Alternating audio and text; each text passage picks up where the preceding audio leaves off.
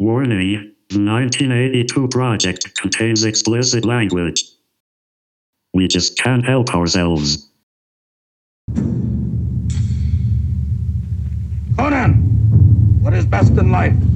To crush your enemies, see them driven before you, and to hear the lamentation of their women.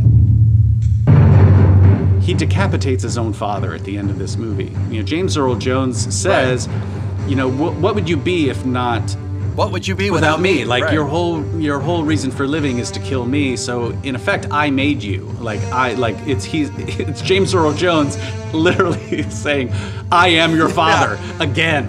Right. Right. Again.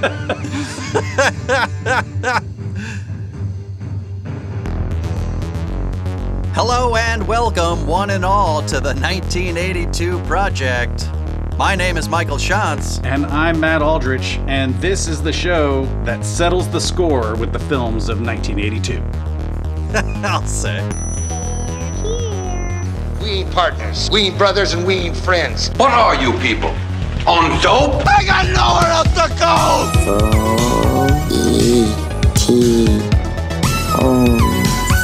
He's a replicant, isn't he? I'm afraid! Alright? He likes wonder. Wait, let's get let's blow it up right away. All right. black man. Texas has a whorehouse in it! Now that penis had a mold. I'd recognize that penis anywhere. Fuck you too. You go clean off my door. I think we're getting into a weird area here. Enough talk. All right, Matt. We're still talking machismo this week, right? Absolutely. This is it's Macho Grande week.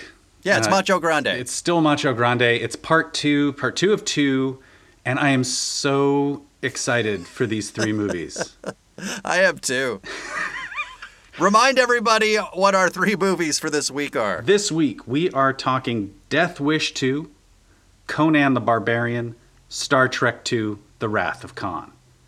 Now, let's pause because uh, again, I want to I want to just bask in the in the in the glow. Glory? I want to bask in the glow. You know, we, we- last last time we talked about Rocky Three and First Blood, and I want to Right. ba- I want to bask in this for a little bit because we have one year that gave us these iconic characters that, for me anyway, helped define what being a man was all about. Do you mean in the sense that you watched these movies and aspired to be like these men? The way that I watch these movies, as we've as we've maintained and As- as, As we've established, previously discussed last week, I aspire to like fall from a tree and sew myself up. Yes, which, and I will tell our listeners, Mike, you have fallen from a height and and cut yourself open, and you have sewn yourself up. I This did is live that dream. this is a historical reality. you you have lived the dream. These for me, these were movies that I was taken to by my father. I saw Yeah. I saw every one of these movies in the theater. And Death Wish 2 you saw in the yes, my? Holy shit. my dad loved the, Death the, the Death Wish movies. He really loved them. And and so I saw every one of these movies in the theater in a 12 month period when I was seven years old. Uh, so Oh, we might not have been friends because I really wanted to see Conan the Barbarian and was not allowed to. And I might have been so jealous that I you could have Oh, like TP'd my house yourself, or something. Matt Aldrich. No, I, so did I aspire to be these guys? Not necessarily, but they were presented to me by my father as, as, as sort of on a platter, as as like here it is with the seal of approval of the patriarch in your life. Enjoy.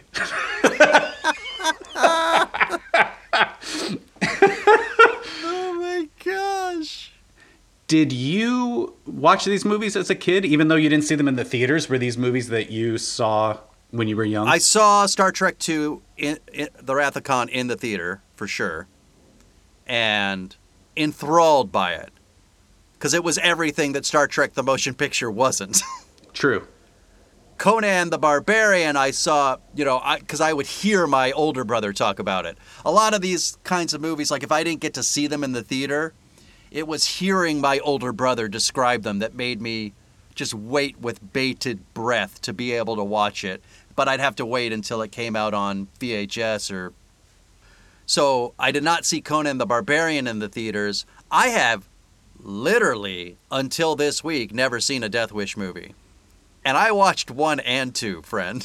You watched one just just to be thorough and because do your due diligence. Because two pissed me off so much. I told you you were going to need a shower. Yeah. I went back and watched one because I thought, what inspired this many sequels in the first place? I don't even understand. I mean, so let, you know, let's talk Death Wish 2. Let's shall we? Let's get into it. It happened once before. Some muggers followed my wife and daughter home from the market. It's about to happen again. The police there got a very good description of the muggers, too. But it didn't do any good. We do what we can. And so does he. Is this your daughter, Mr. Kersey? Mr. Kersey, is that Carol? When murder and rape are the crimes, Bronson is the only punishment.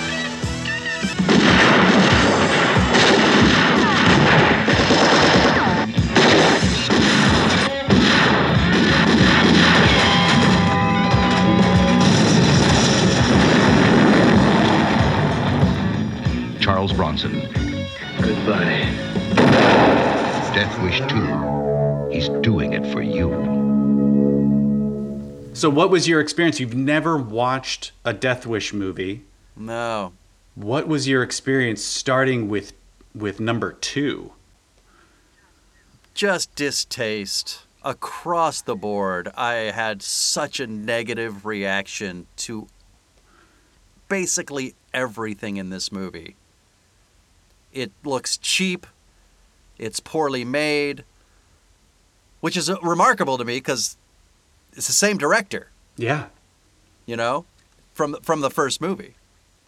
I mean, Bronson's 59 years old when this movie is, and there's like three more of these Yeah. after this. I mean, they go into the 90s, right? Yeah, he was over 80 when he made the last one.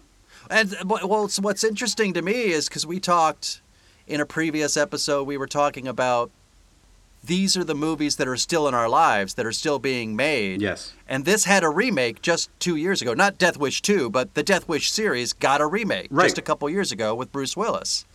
And You're seeing gender reversals with movies like Peppermint and Rhythm Section.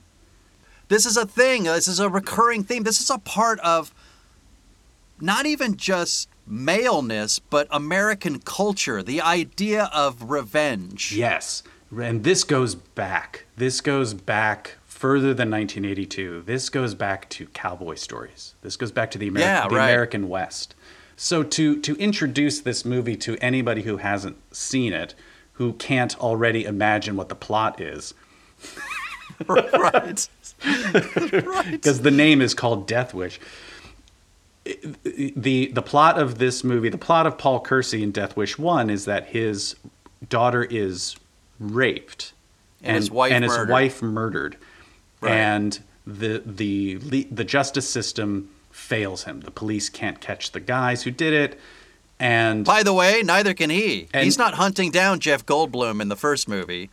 He's indiscriminately just killing criminals. Right. And and but he only does that interestingly after he goes to Arizona and he vis- Arizona, and he right. visits an old west town where Yeah. he sees the old west brand of justice and he brings that back to New York and then he becomes But there's interesting vigilante. stuff, you know. You find out that he did grow up with guns, so he's a good shot. And there's a great moment in the first movie where he's being followed, and a guy, you know, a criminal comes down and and says, "Give me your money. I want all your money," and he's facing away from him. And there's this great shot on him where he is he is contemplating crossing the line. Mhm. He knows what he knows if he does what he's about to do, everything's going to change forever. And he does it, and then the first thing he does is go home, fall to his knees, cry, and then throw up. Right, because he was a he was a prototypical liberal guy. Yes, He starts right. the movie as a sort of progressive, forward thinking liberal who is forced into a situation where he sees the only option is going to be extra legal violence. Yes. And it and it destroys him from the inside. So all of that's interesting. Totally that is interesting. dramatically interesting and null and void from this second movie. completely It's just gone. That's the thing, and and and this is we saw this in Rocky Three, which was taking a character and a franchise from the '70s that was filled with nuance and gray area, and minting this new streamlined, no bullshit cowboy Yeah. That is only going to be out for vengeance. So all of the all of the nuance that you're talking about from the from the first Death Wish movie is gone. All of the hand wringing and the should I cross this line is gone. This Paul Kersey starts the movie. He can't wait to start killing motherfuckers again. He cannot wait. And that is what is such a uh, what makes This this a- movie so different. Yeah. This guy's a fucking architect. He's a sociopath. He is But a mass movie- murdering right. sociopath. In, in the first movie, he's an architect. Yes. And he falls into these circumstances. In this movie, that you're you have hit the nail on what I found so distasteful about this movie. He is a fucking psychopath in this movie. Mhm. And there's only one thing in this movie that I liked, and it was that his girlfriend found him out, and took a ring off her finger, put it on a piece of paper, and she is out of his life for fucking ever. yes. It's the only thing in this movie that makes sense. It is also in the last 45 seconds of the movie. 45 seconds of the movie, right? Exactly. It's a long walk to get to the only satisfying thing. oh my thing. god. This movie, for the sake of people who haven't seen it, this movie is unwatchable in, in, in a lot of ways. There are Yeah. there are two gang rapes, a kidnapping, and a murder in the first 18 minutes. Right. And his daughter is raped again. Again. And then and then killed. And his that is an awful lot of tragedy to befall one person on opposite sides of the coast. Yeah, yeah. The whole the whole setup is his daughter, who was sort of remanded to psychiatric care at the end of the first Because of the first rape. because of the because of the events of the uh, what happened in New York. She is moved to a hospital in Los Angeles. Paul Kersey gets a f- job at a Los Angeles firm, and in short order, his maid and daughter are both raped and murdered. Yeah. And now it's time for Paul Kersey to take his Take ex- care of business. take care of business and take his extra legal activities to the West Coast where it's murder and palm trees. That's that's really that's the entire pitch for this movie. Yeah, but it's it, you know, like the problem with this movie is that you know he has to go through two funerals. This guy in this movie. Yeah. One for the woman who was working for him, and then one for his daughter. But it's it seems to take no emotional toll on him because again he's a psychopath in this movie. But he's never they they never uh, question that. They never Even the cop who's chasing him in this movie says, "Kill that motherfucker." not only the cop who's chasing him, but the the the orderly at the psychiatric hospital. in Yes, the last right. thing. This orderly lets lets Paul Kersey into the hospital to kill the last surviving man who raped and murdered his daughter. Paul Kersey goes in, and the orderly, who apparently longs for the days when they could do shock treatment and and beat the shit out of patients, says Right. says I'll let you in the room with him and look the other way. Do your worst. It's another white Absolute- man. It's another white Right, man kind of tipping the hat to Charles Bronson, saying, "I got your back." Good on you, sir. Here's what I keep coming back to. I keep coming back. All right. I keep coming back to my dad, and we are going to keep coming back to my dad again and again because this this is therapy for me. We I keep coming back to my dad, who loved these movies. And you're asking yourself why? I am asking myself, dear God, why? I remember him getting excited that there was another Death Wish movie coming out. When I watch this movie again, there were images from the movie that I didn't realize that I had been carrying with me for 40 years. Right. I when I saw the violence specifically the violence against the maid in the in the opening one of the Yes. opening sequences. The image of her naked body lying on the floor is something that I when I saw it It's I was grotesque. like when I saw it I went I like had a flashback the way you would have a flashback to a car accident or something. Right. Obviously, Death Wish 2 was not made for a 7 and 8 year old kid. Of course.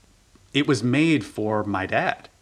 It was made for aggrieved white men who feel like they didn't get their due or that the system is somehow failing them. Right. And and that and that They should be the law. that they should be the law and that the real danger is uh, are these hopped up teens who listen to crazy music and wear crazy clothes Yeah, and, and by the way have dark skin my father is somebody who absolutely would have tipped his hat to paul kersey and said good on you sir you did what the law couldn't um, and and and uh, have a nice day and thanks for making Right. the world a better place um, and that's That's a good place to end it, isn't yeah, it? I think so. This is a sickening movie. Do not go see it. Yeah, it needs to go away. Yeah. The 1982 project will be back after these messages. Way down deep inside of every man, there's a little boy, an Atari fan, and without any doubt,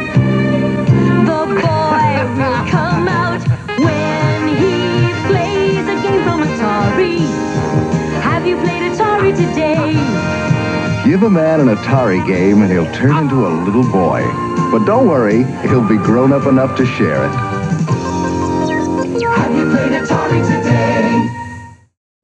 Ah, Kirk, my old friend. Do you know the Klingon proverb that tells us revenge is a dish that is best served cold?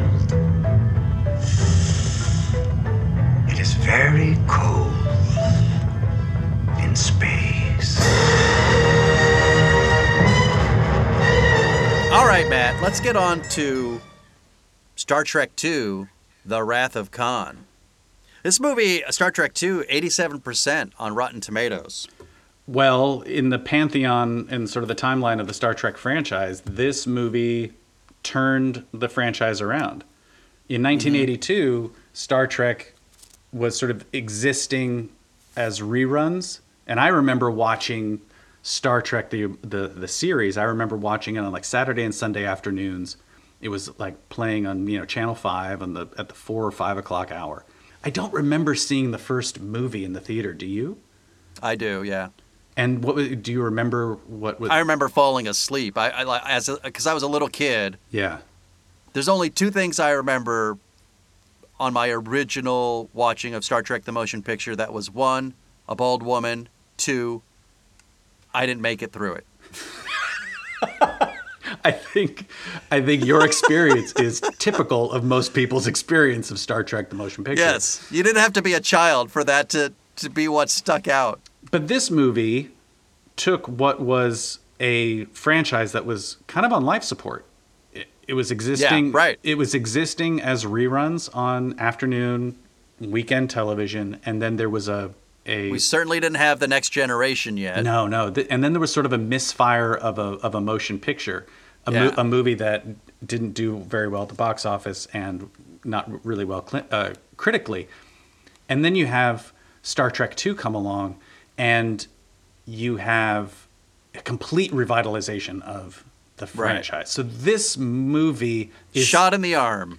this movie was a shot in the arm and it was is it's significant it's part of the the lore now of 1982 that a lot of important movies were made. Even though even if they weren't great movies they were important.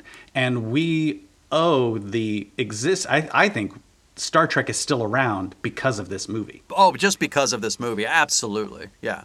okay let me ask you this. Do you when you saw this in the theaters what was your what was your reaction as a kid Oh, just just like enthralled, excited. I think I latched on to this remarkable performance by Ricardo Montalban. These kind of movies and this kind of performance never get noticed, but to me it's an Oscar nomination worthy performance. It's that good. if you grew up when we did, certainly when I did, Ricardo Montalban is all wrapped up in Fantasy Island. He is this lovely, wonderful, wish giving man Yes. from this beloved television series. And so working against that type, fucking great. like, just amazing. It's so it's such great casting of the time, like you're saying. Yeah, like, but like- they originally came up with the idea, not even like not even thinking, "Oh my gosh, can he even do this?"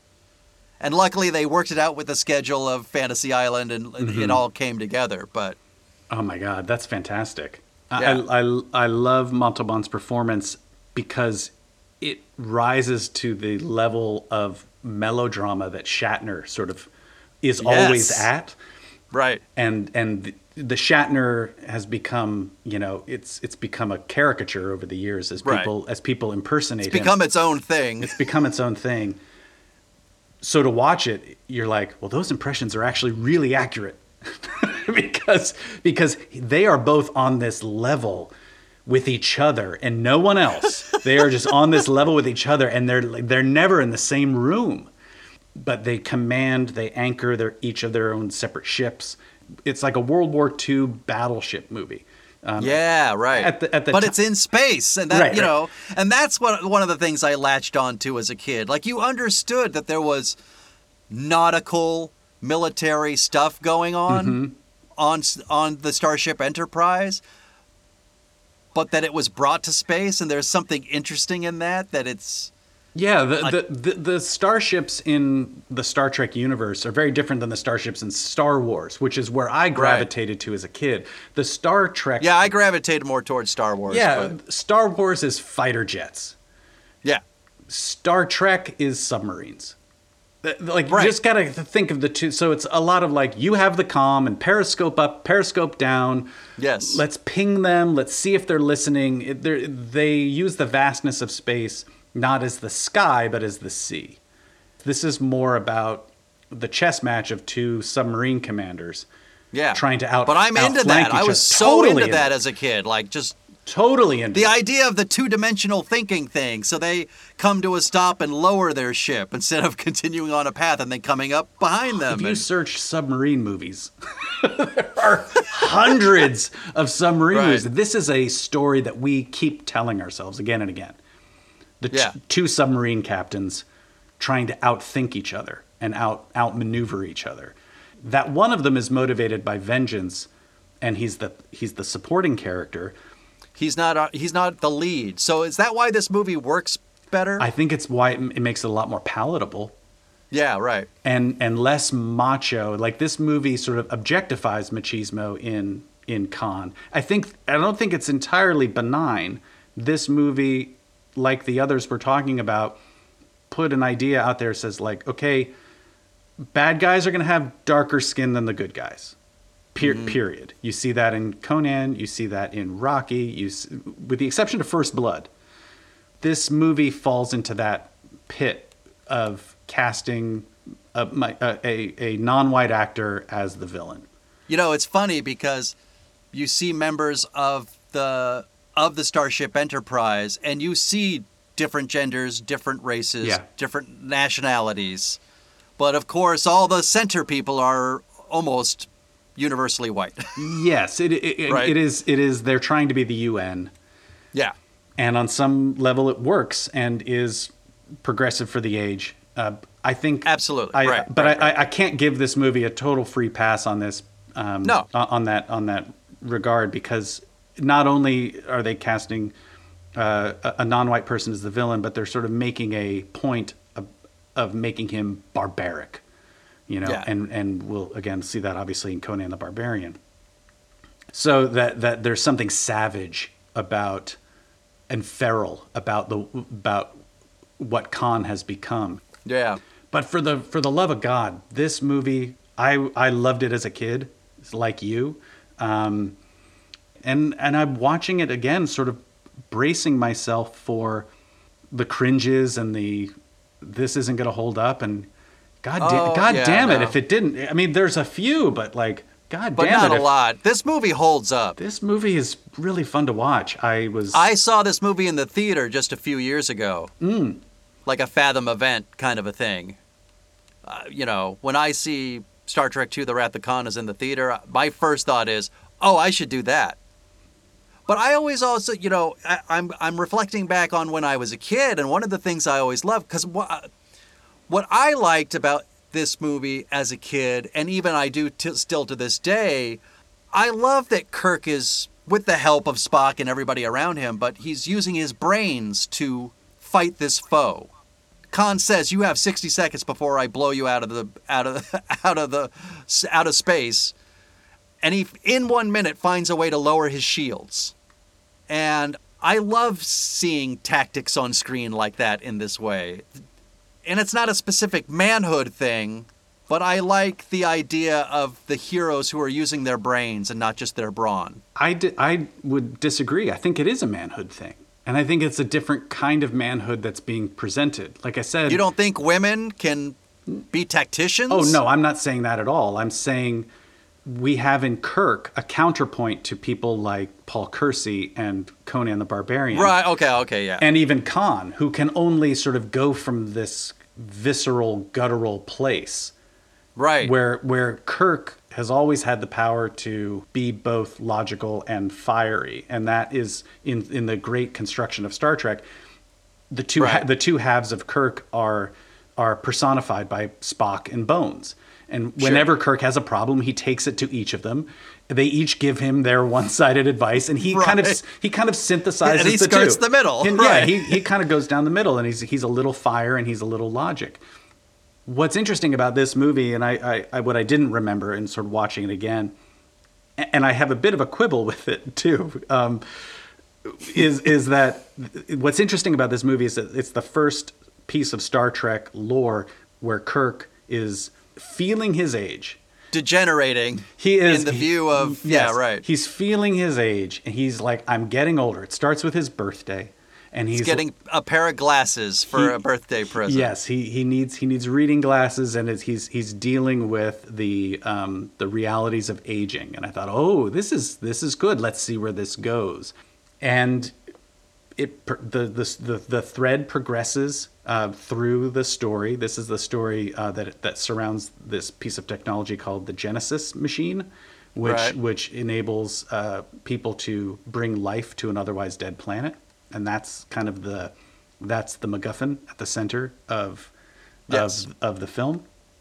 So we're talking about rebirth. We're talking about feeling old and dead, and and and and a new dawn arising.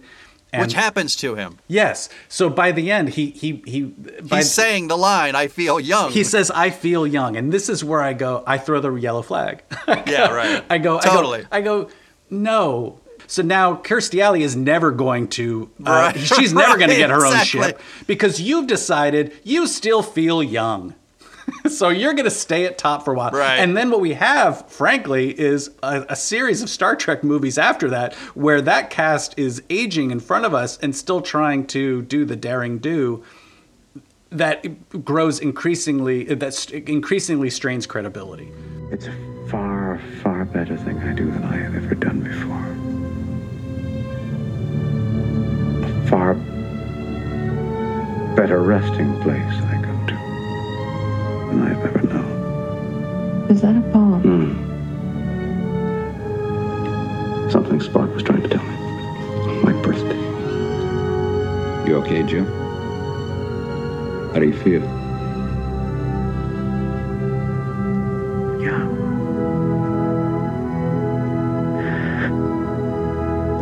I feel young. I made the same note you did on that line. I noticed that line and I thought, oh, wow, I feel young. Yeah, like you don't get to feel young. I don't know. Like I, I really, I, re- I begrudged the movie that, but the the the rest of the movie, But I, that's a minor complaint in, in an otherwise, you know. it does. It didn't ruin my enjoyment of the film, and it didn't. Um, it didn't make me physically ill the way that Death Wish Two made me physically ill. Uh, just uh, one last thing. The only Hmm. thing I'll I'll leave Star Trek 2 with is in the in the the guise of maleness. This is the least offensive movie. Yes, it is the least offensive because it gives you at least some options to choose from. Yeah. There's there's a bunch of different men in this movie that you can look at. Kirk is dealing with his own fatherhood in this movie and, Right. and the estranged relationship he has with his son.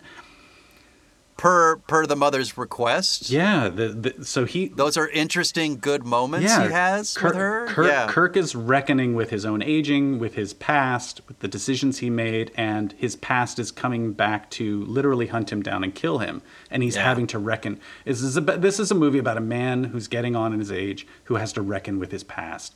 And that is as Right. positive a version of manhood that we get to see in the movies of 1982. Absolutely. 1982 project will be back after these messages. I know my own needs. And what I need from an automobile, I know I get from this new Cordoba. I could ask for nothing beyond the quality of Cordoba's workmanship, the tastefulness of its appearance. I request nothing beyond the thickly cushioned luxury of seats available even in soft Corinthian leather. Yet it is on the highway where Cordoba best answers my demands.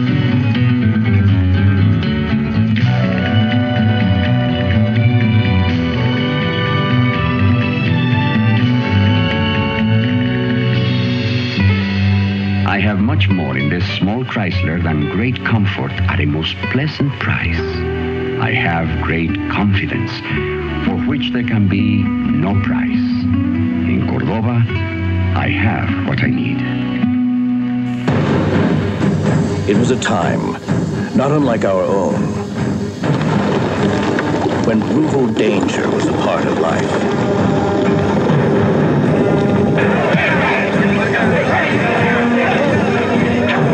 In this time that young Conan was orphaned at the hand of Thulsa Doom. And so it became a time for vengeance.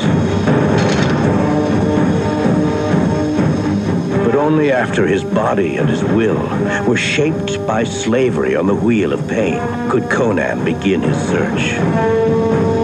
Conan the Barbarian, a film by John Milius. Barbarian. Now, when was the la- when did you watch this as a kid? Yes. But not in the theater. I'm sure you did, but not in the theater for me. I did, and I have a story. Of course. What? what? What? Did it involve bail money for your dad? It involved bailing. I will. I will tease you with that. Um, did were you watching? Were you watching this? Uh, were you watching this movie with your brothers, with friends? Like yeah, when? Like, yeah. Like this is one of those movies that I defer back to my older brother, like hearing my older brother talk about, and then thinking, "Oh shit! Well, like we got to see that." What parts of it? What parts of it do you do you remember? Most of it, I was shocked at how much I remembered because I haven't watched this movie in over a decade at least, for sure. I mean, probably longer, two decades maybe. So I remember him having sex with the witch. Okay. I because I, what I remember mostly about that was like that was the first time I can, as a young kid, remember seeing. It's covered, but it's like naked bottoms. Yeah, yeah. You see, You know there's I a lot of there's a lot of Arnold Schwarzenegger tush. Yes, and so he's on top of her, and I remember having conscious thoughts of as a kid of like, oh, so the penis is in the vagina. you know? Eureka! Like, like understanding how it works, kind of a thing. Because, you know, I was uh, fourth or fifth grade, you know? Well, this So, is for- thi- this is what I'm saying is that these movies were teaching us. I know. I know. in the, yes, in the exactly. utter So- absence of, of curricula in school or parental guidance, we had we had to rely solely on John Milius showing us Arnold Schwarzenegger's tush ass to have And to have the epiphany of what's actually going on right there. Yeah.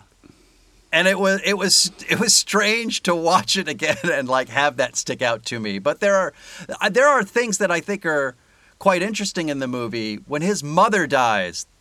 I I remember remembering that as well. That stuck out to me because they don't show you the violence, but they show you the horror of it. You hear like the head hit the ground and her hand go limp and fall away from her son who was holding her hand. That's effective.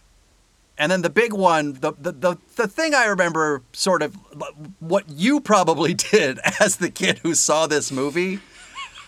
I, I remember being surrounded by other kids and my brother talking about the spike through the chest. The spi- that, that, was the only thing I remember. That remembered. was the biggest thing. That was the biggest thing. It was the biggest thing. I don't. thi- I. th- I don't Yeah. think anybody had ever seen that before. That that the level of violence. Right.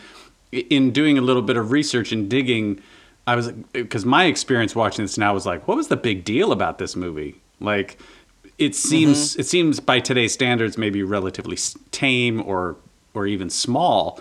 Um, I have a note that this movie is less violent than The Walking Dead. Yeah, like, uh, but at the time, know? at the time, this movie Yeah. was was pilloried for its its graphic violence and the amount of Right. blood.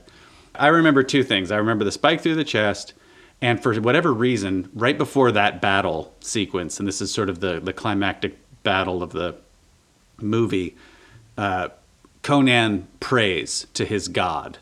Yes, Crom. I remember that too. He prays to this god Crom, who he he's never prayed to before, and he says, like, look, if you exist, help me now. Help me. And if you don't help me, then to hell with you. To hell with you, right? To hell with you. You know, he says, and um, I, that is a, a I remember an that. applause moment in the theater, right? Like that's I I think it the, is. The, I- the audience howls with laughter in that. Crom. I've never prayed to you before. I have no tongue for it. No one, not even you, will remember if we were good men or bad. Why we fought or why we died. No. All that matters is that two stood against many. That's what's important. Lord pleases you, Crom. So grant me one request. Grant me revenge. And if you do not listen, then the hell with you.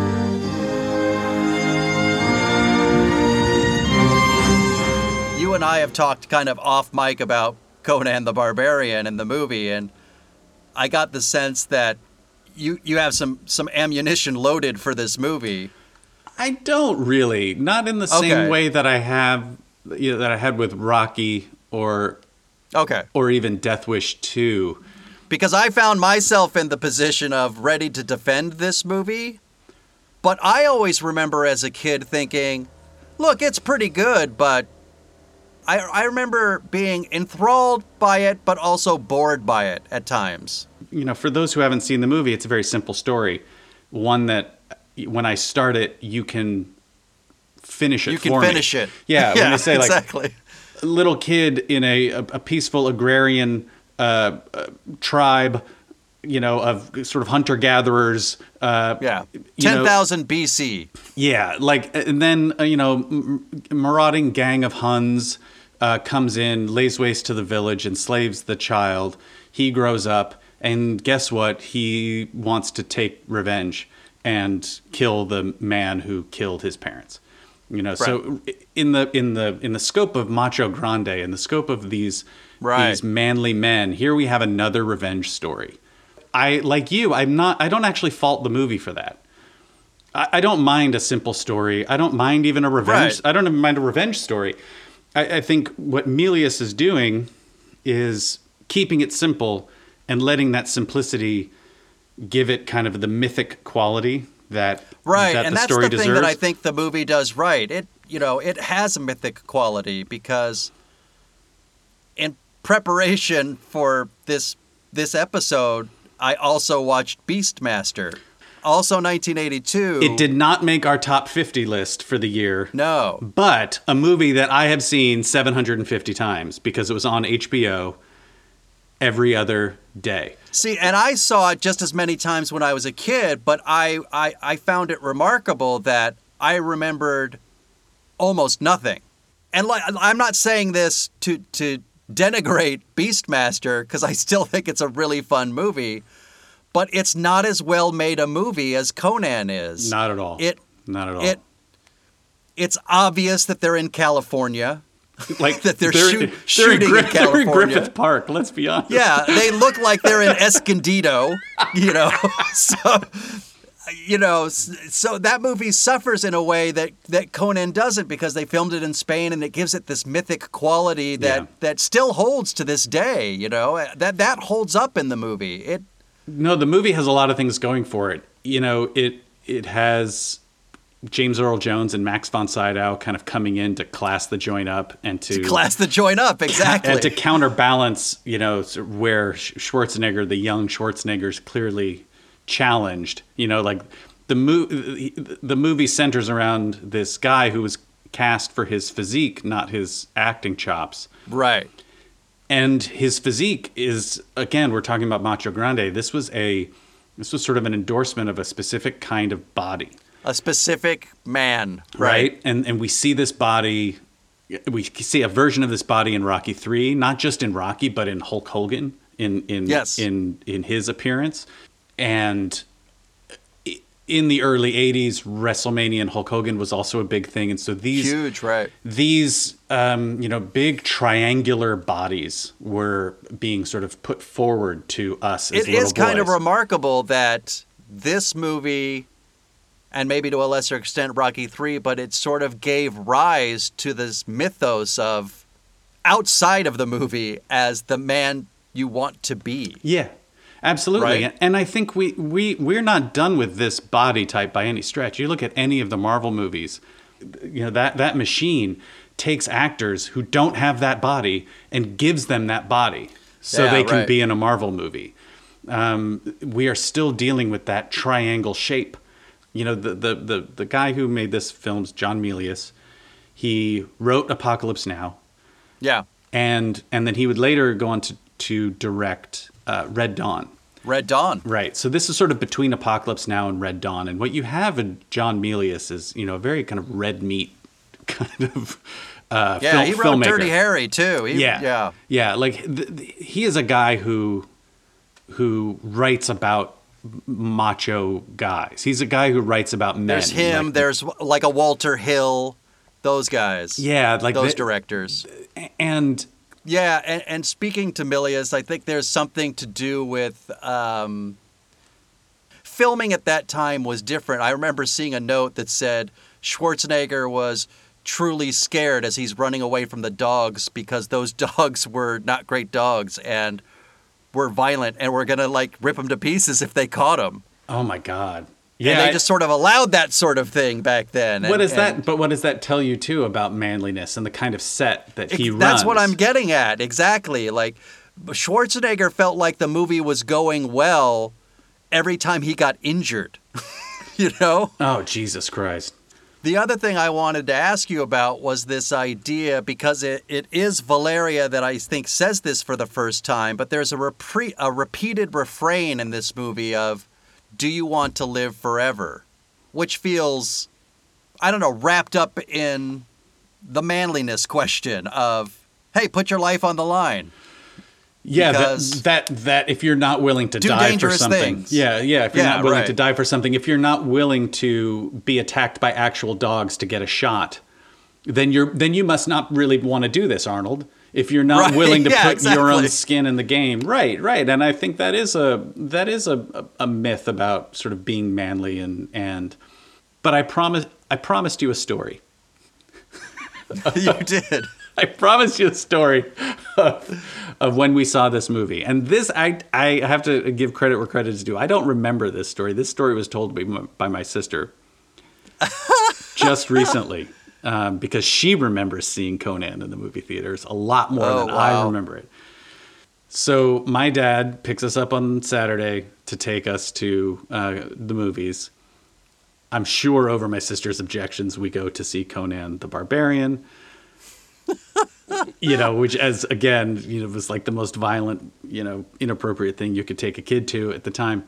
And so uh, halfway through the movie, though, he gets a phone call. Now, this is pre cell phone. I don't know how he gets this phone. Somebody must have called the theater to come get him. theater? Yeah, because so he, and an usher came down and said, and said and said uh, you have a phone call he goes to the lobby to take the phone call and uh, he was he was given the news that his houseboat had sunk so he had to leave he had to leave in the middle of the film and he left us in the, in the movie theater he, left, he left us in the oh movie theater my sister is 13 i am 7 and he leaves us in the movie theater to go tend to his sunken houseboat. His sunken boat. My mother comes Wow. and she picks us up when the movie is over. I, I what I love about that story is That's amazing. what I love about the story is It's that- just too much to unpack. it's too much. Holy shit. I could just say in a very simple sentence while my father took me to see Conan the Barbarian in movie theaters, his houseboat sunk and he had to leave us. it kind of tells you everything you need to know about That's your childhood in a nutshell. That is, my, that, is my, that is my whole fucking childhood right there. oh my god. Woo. Oh, I'm crying. Oh, that's great. Oh my god. All right, that's Conan the Barbarian. I think we should leave it there. Conan the Barbarian, everyone. Yeah. Wow. Let's that says it it, all about Conan the Barbarian. Just sit right back and you'll hear a tale, a tale of a fateful trip that started from this tropic port aboard this tiny ship. All right, Matt. We're at the end, so it's time to discuss salt. We have we have to we have to What are- render our what- verdict. Yeah, what what what what are your levels of salt for these movies? Let's start with Death Wish 2. Death Wish. I Death think Wish we- Two is a cup. Yeah, based on- it's a cup of salt. Yeah. I I, I really have to. s- It's a heavy cup of salt. There is salt. no amount of salt. Fuck that Fuck- movie. Fuck that movie. There is no amount of salt that will make that movie go down well. Agreed. Moving on. No, yeah. I have nothing to add. Moving on. Moving on to. St- What about what, what, I was Yeah, going to go say, ahead. what about Star Trek Two? I gotta say, I think it's no salt. Like you, I was struck by his last line of "I feel young again," and I thought, "Oh, go fuck Right. yourself." But but because it's in the last sixty seconds of the movie, you know, Star Trek has always gone out of its way to try to be gender inclusive, race inclusive. Yeah, I, I I struggle with this one because there is so much scenery chewing and there is so much you know un Well, that's just required. Know there's just so much unbridled um like uh, like everybody's manhood sort of gets in the way of them making rational decisions. And That's and- true. And and I think I think I forgive it because, especially because for Khan, it goes so it's so deliciously melodramatic. Yeah, that, and I think that's the, that's the maybe that's the grain of salt that I'm trying to describe, which is like this movie seems to be endorsing this kind of story, and it's certainly endorsing Kirk. And I, I don't think he's really worth endorsing in this um, movie all that much. I think um, I think Spock is the more noble character in this movie. Um, Oh, and I sure. think even to your point, Khan's character has has a bigger axe to grind and is the more interesting character. I don't know. I I I, I I'm, well, how about Conan the Barbarian? I have to honestly say grain of salt for the same reason.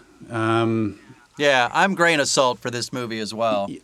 I, I, I certainly forgive more of this, uh, uh, uh, of the problems in this movie. I forgive it more because of the time and the place that the characters are in that make it less offensive than, say, a Death Wish 2. Yeah, but at the same time, it's so it so fully endorses this idea of revenge as as being Yes. as being the only pure goal in the world as being the only like what the pure like Sure. it- it's saying like if you really if you want to be pure of heart and if you want to live your fullest life seek revenge you never see them take this idea of like well what happens to somebody who actually seeks vengeance for a living. Like what what does that do to someone over time? What's the What's toll? what- What's the price you have to pay? I can grain of salt these movies, or at least this movie, on the revenge aspect because if somebody close to me had died, I'm not going to go to the gun store and grab a gun and, and start searching. But I think what these movies do do is they give a mental state in which if somebody wrongs you, you don't forgive them or you hold a Right. grudge for way longer than you should. I think that does kind of invade our psyche. And maybe these movies have something to do with that. I think that's part of it, you know? And so the question is, you know, is that a function of 1982? I, mean, I, I don't think it is because you know we, we're watching more than just these. I think, yeah, we still have the same problem. Yeah, we're watching. We definitely still have the same problem, and and and certainly there are other movies from 1982 that are, are more nuanced. And for me, like one of the most remar- remarkable things about 1982, in in as we look at all these movies about manliness In and total. violence and all of these things, you know, Yeah. we we have to remember that the winner of Best Picture that year was Gandhi. You know, and so like right. you can't have a, a, a, a, a more polar opposite of a, of, a, of a main character to Conan the Barbarian than Gandhi. That said, you and I both remember seeing Conan the Barbarian as a kid. I, I'm gonna guess you don't remember seeing Gandhi as a kid. I certainly don't. Like like Nope. so so in terms of what was reaching the youth of 1982, Gandhi was not the. if your dad if your dad picked you up one Sa- Saturday and said we're going to see My dad would never go see Gandhi. he would never go see Gandhi. Period. he's too busy fixing his boat. That's it. We're done.